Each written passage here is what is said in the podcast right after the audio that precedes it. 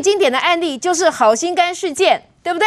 然后呢，炮打说哦，高嘉瑜小核心，对，然后大家就转移掉了。哦，对，到今天我要问柯文哲一件事情是，小核心都公布名单了，那我请问一下，好心肝的名单你要不要公布？嗯哼，好。那对梅梅姐还有科比说谎的问题哦，对啊林佑昌都打脸他哦，明明没有开那个会，哎、啊，硬要说。刚刚袁志也说，新北市也说都没有开、啊，本来就是啊。我告诉你，六月十九号有一件事啊，有干了一件事，他不是去开会，你知道他做了什么事吗？六应该是没有错的话，六月十九号那一天是北农发生到到那一天才终于去现场场勘，嗯哼，规划动线到六月十九号已经隔了差不多要一个月了，是。六月十九号这么是卫生局第一次去北农。对。哇，拖那么久才第一次去，你你看拖那么久，跟那个士林护林之家也是拖了六天才去。对，然后甚至于之前还跟人家说有开家长说明会，人家说根本就没有，对，不是吗？那你说谎哈，然后甩锅给别人。我问你，新北、基隆、桃园这些大家不倒霉吗？今天很多人就说一人百难，全台受难。对，我们现在状况不就是如此吗？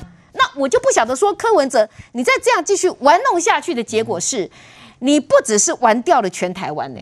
你会把自己的政治生命也玩掉的呢？哦，可是这就是他标准的 SOP 的模式。那卸责任能够推给基层的推给基层，能够推给别县市的推给别县市，能够推给中央的推给中央。但是刚愎自用依旧，他所要的是权力抓牢牢的。科比我们看到他这样的甩锅卸责哦，甚至是说谎。但老实说，全台民众为什么要陪着你政治豪赌呢？因为有很多人的生活已经是没有办法维持下去了，因为很多的餐厅等等这些哦都没有办法进行。那所以呢，科比还要继续这样下去吗？但是呢，面对这个呃林宥昌哈打脸他哦，就说你根本就是说谎。结果呢，他说呢，这个情绪性的发言实在没有必要。但问题是，还记得这个柯 P 说要甩谁这个病例呢？那那个时候是不是情绪发言呢？明玉，因为现在有这个医疗粉专，过去是不是也是支持柯批的？现在连他们都看不下去，都痛批，是不是？就蛮多医生都会说后悔投柯批啦。哈。但是我会觉得说，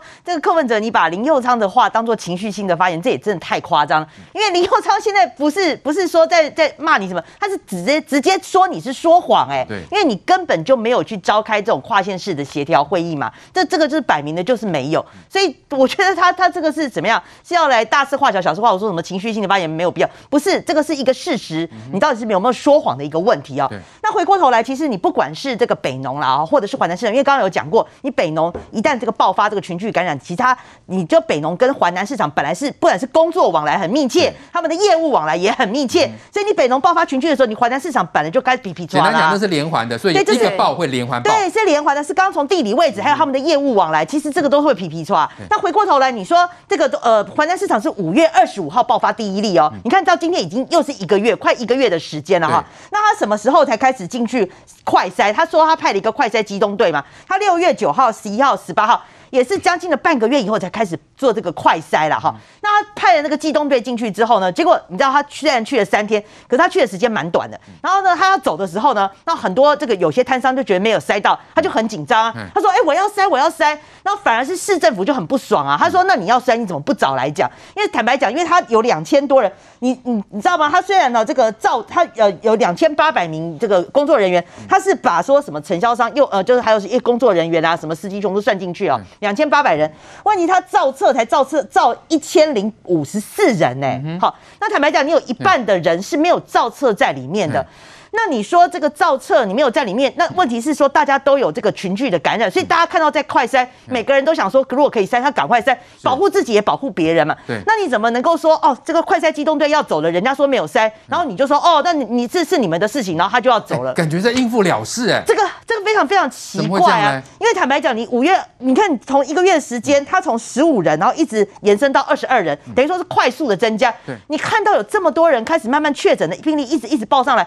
你没有想到说赶快要成立一个专案，或是增快在增加这个扩快筛的能量吗？是。那你怎么会说，哎，这个没有在造册上面，我就不帮你筛了？嗯。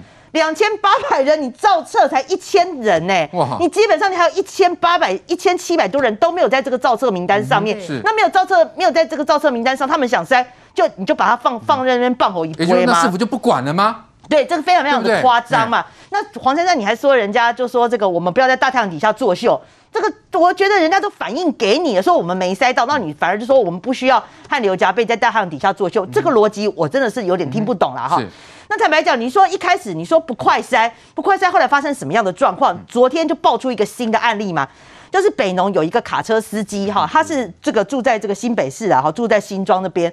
那他呢，其实他发烧已经发烧一个月了，可是他可能是因为生计的问题了哈，所以他就一直退吃退烧药，退烧药，他就很回避快筛这件事情。就后来他是因为身体状况，他真的受不了，因为他发烧嘛，哈。就后来他去那个走那个板桥机车道的时候，他发生自撞，就自己撞啊，自自己出车祸。是。后来呢，这个警察来处理，送医院之后发现，哇，他是确诊者，哎，是北农的这个司机啦，哈。是。所以你你说这个，他的病程走了一个月，一个月不舒服。对，所以这个又是一个漏网之鱼嘛。那当初你说这个要快筛，那你不要再说没有公文了。那这个公文就是这个，你看哦。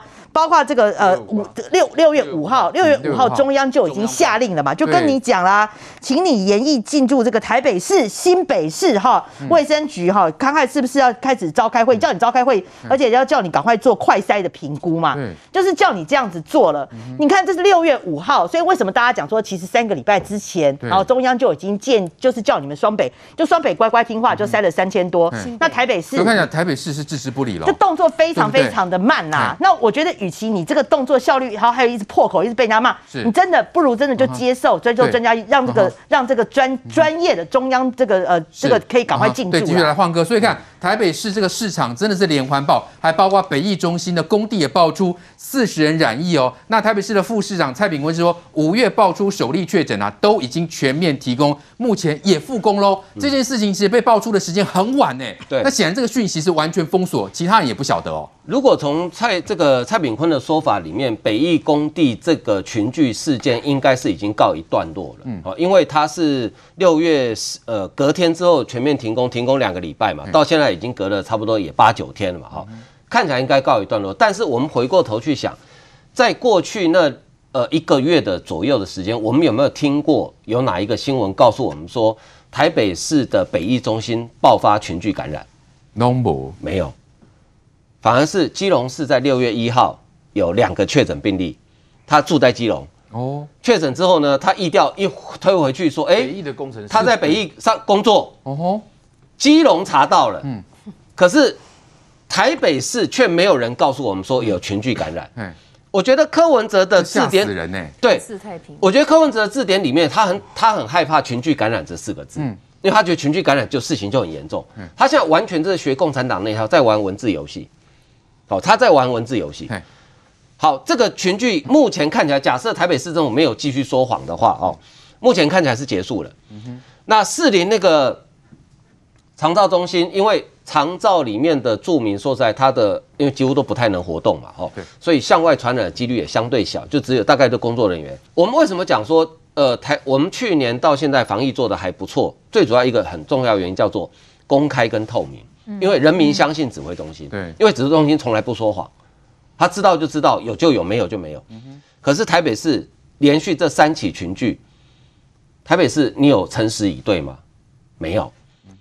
长照的案例，六月八号确诊，台北市政府叫他们自己处理，请问你叫他们怎么自己处理？对，这个长照中心的真的就只有做快筛，没有做 PCR，没有 PCR，大家都知道快筛的精准度不够，对，但是。士林这个长照中心在六月八号有人确诊之后，已经有人确诊喽，而且他在密闭的空间里面，卫生局到现场去叫他们自己就快筛也就算了，但就只有快筛，也没有督促再去做 PCR。完全没有，所以这个事情爆发之后，是星光医院陪同卫生局去把这所有的要 CPR 的东西把它全部搞清楚。现在士林的长照中心才暂告一段落，哦所以这个真的是非常荒唐啊！所以台北市完全没角色，对，不止没角色，他光长照这案子他说了多少谎？你台北市政府，你根本就是不管他。除了刚刚讲的快筛，你你只要求他分仓分流。请问他已经院内感染，他如何分仓分流？你有没有协助把住民移到简易旅馆？没有，完全不管。好，而且还说谎。第一个指控人家隐匿疫情，后来没有。黄珊珊公开讲说，我们有跟家属开说明会，有一个家属具名写脸书说没有，根本没有。我所有知道每一项讯息都是我自己打电话问的。好。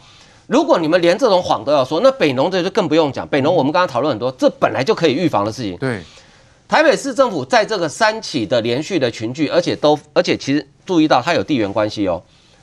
北农其实离呃，它在算是大直嘛，它离其实内湖呃，其离士林其实也不远。然后士林的长照中心，北艺的工地也在士林，所以其实它是有地缘关系的。士林哦，对。那那段期间。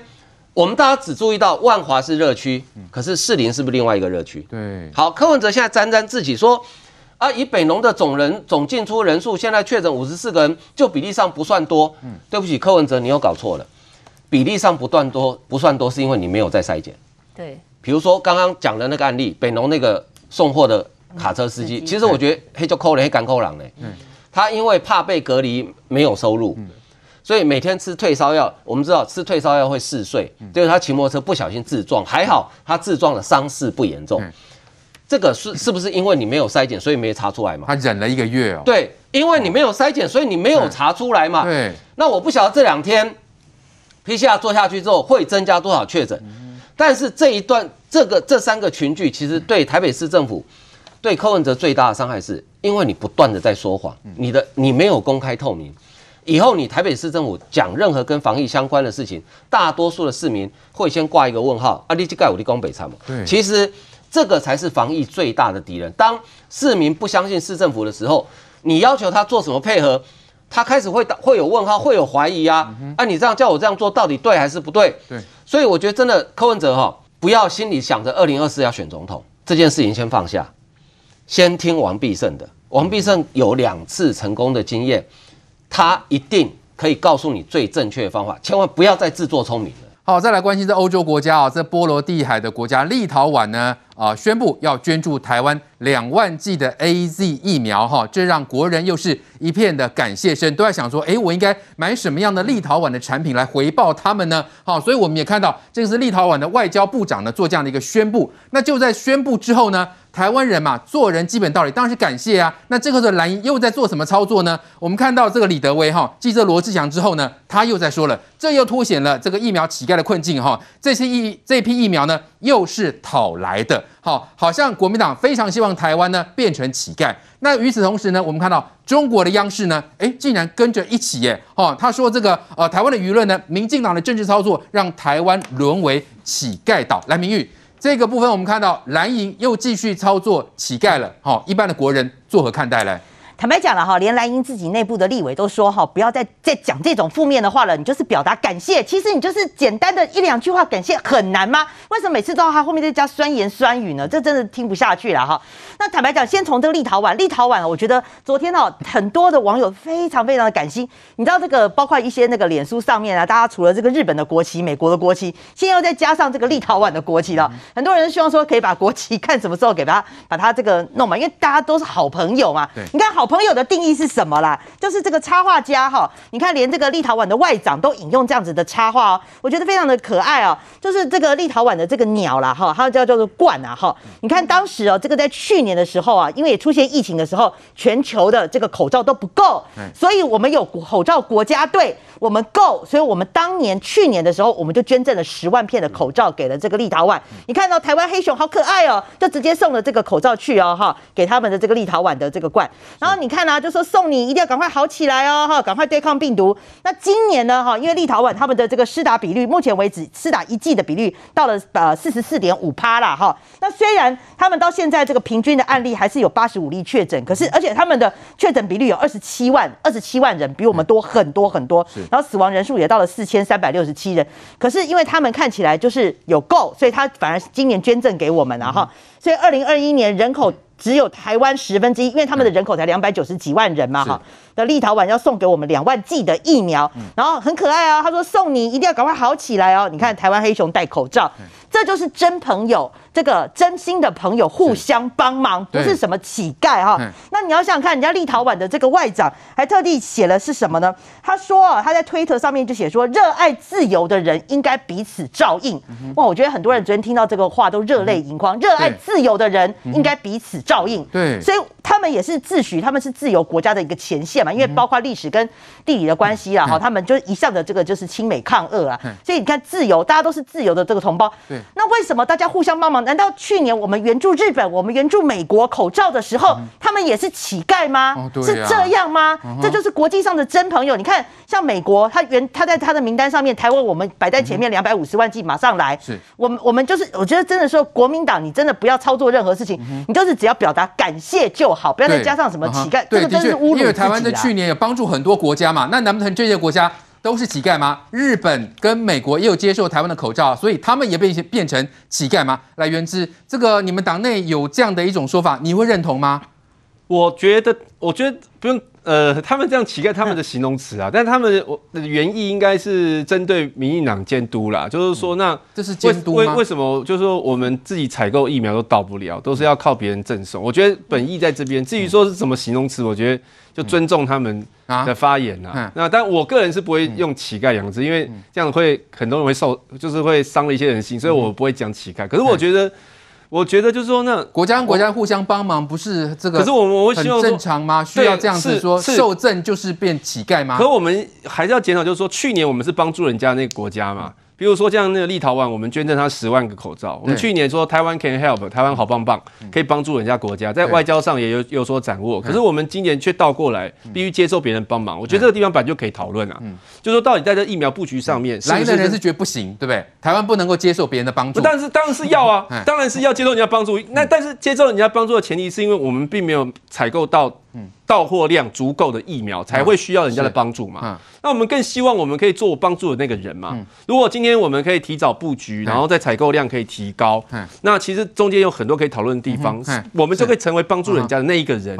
那所以，所以我们就不需要去跟像那个立陶宛，他的总理也有讲嘛，他都是应我们的办事处的要求嘛，他所以他送我们两万剂。那我们就不用，搞不好是今天如果我们疫苗布局。成成功的话，是我们送他，不是他送我们。所以这个部分，我觉得在野党互相帮忙嘛，对不对？的确是可以监督嘛。来，今晚那当然，我们希望国民党能够多一些像原之那样，他说法比较缓和嘛。但问题是，是这样吗？哦，把受赠的国家都当成是乞丐吗？元之讲的话哈，只是让我对国民党的火气哈从大火变小火而已啦，就还是很火啦，因为也是不能接受嘛。什么叫不能接受？说实话，你怎么可以说这个乞丐两个字只是一个形容词而已？这叫做羞辱，这不叫做形容词而已。所以疫苗乞丐这几个字，我看到国民党人在用的时候呢，基本上我很火大。为什么？我告诉大家两件事情啊。第一个。今天呢，有能力可以在国际间让美国、日本甚至立陶宛送疫苗给我们，这一件事情是代表台湾过去在交朋友是成功的，这代表是台湾的外交部门的努力是成功的。所以，我请问你，难道你要把民进党的外交部跟民进党政府把它切开来吗？没有嘛，这也是台湾自己实力的一部分嘛。那第二个，人家已经告诉你很直接了，过去你对我好，所以今天我才对你好。以前你送过我口罩，你在我最为难的时候帮助过我，所以在你有心要的时候呢，我也可以回馈给你。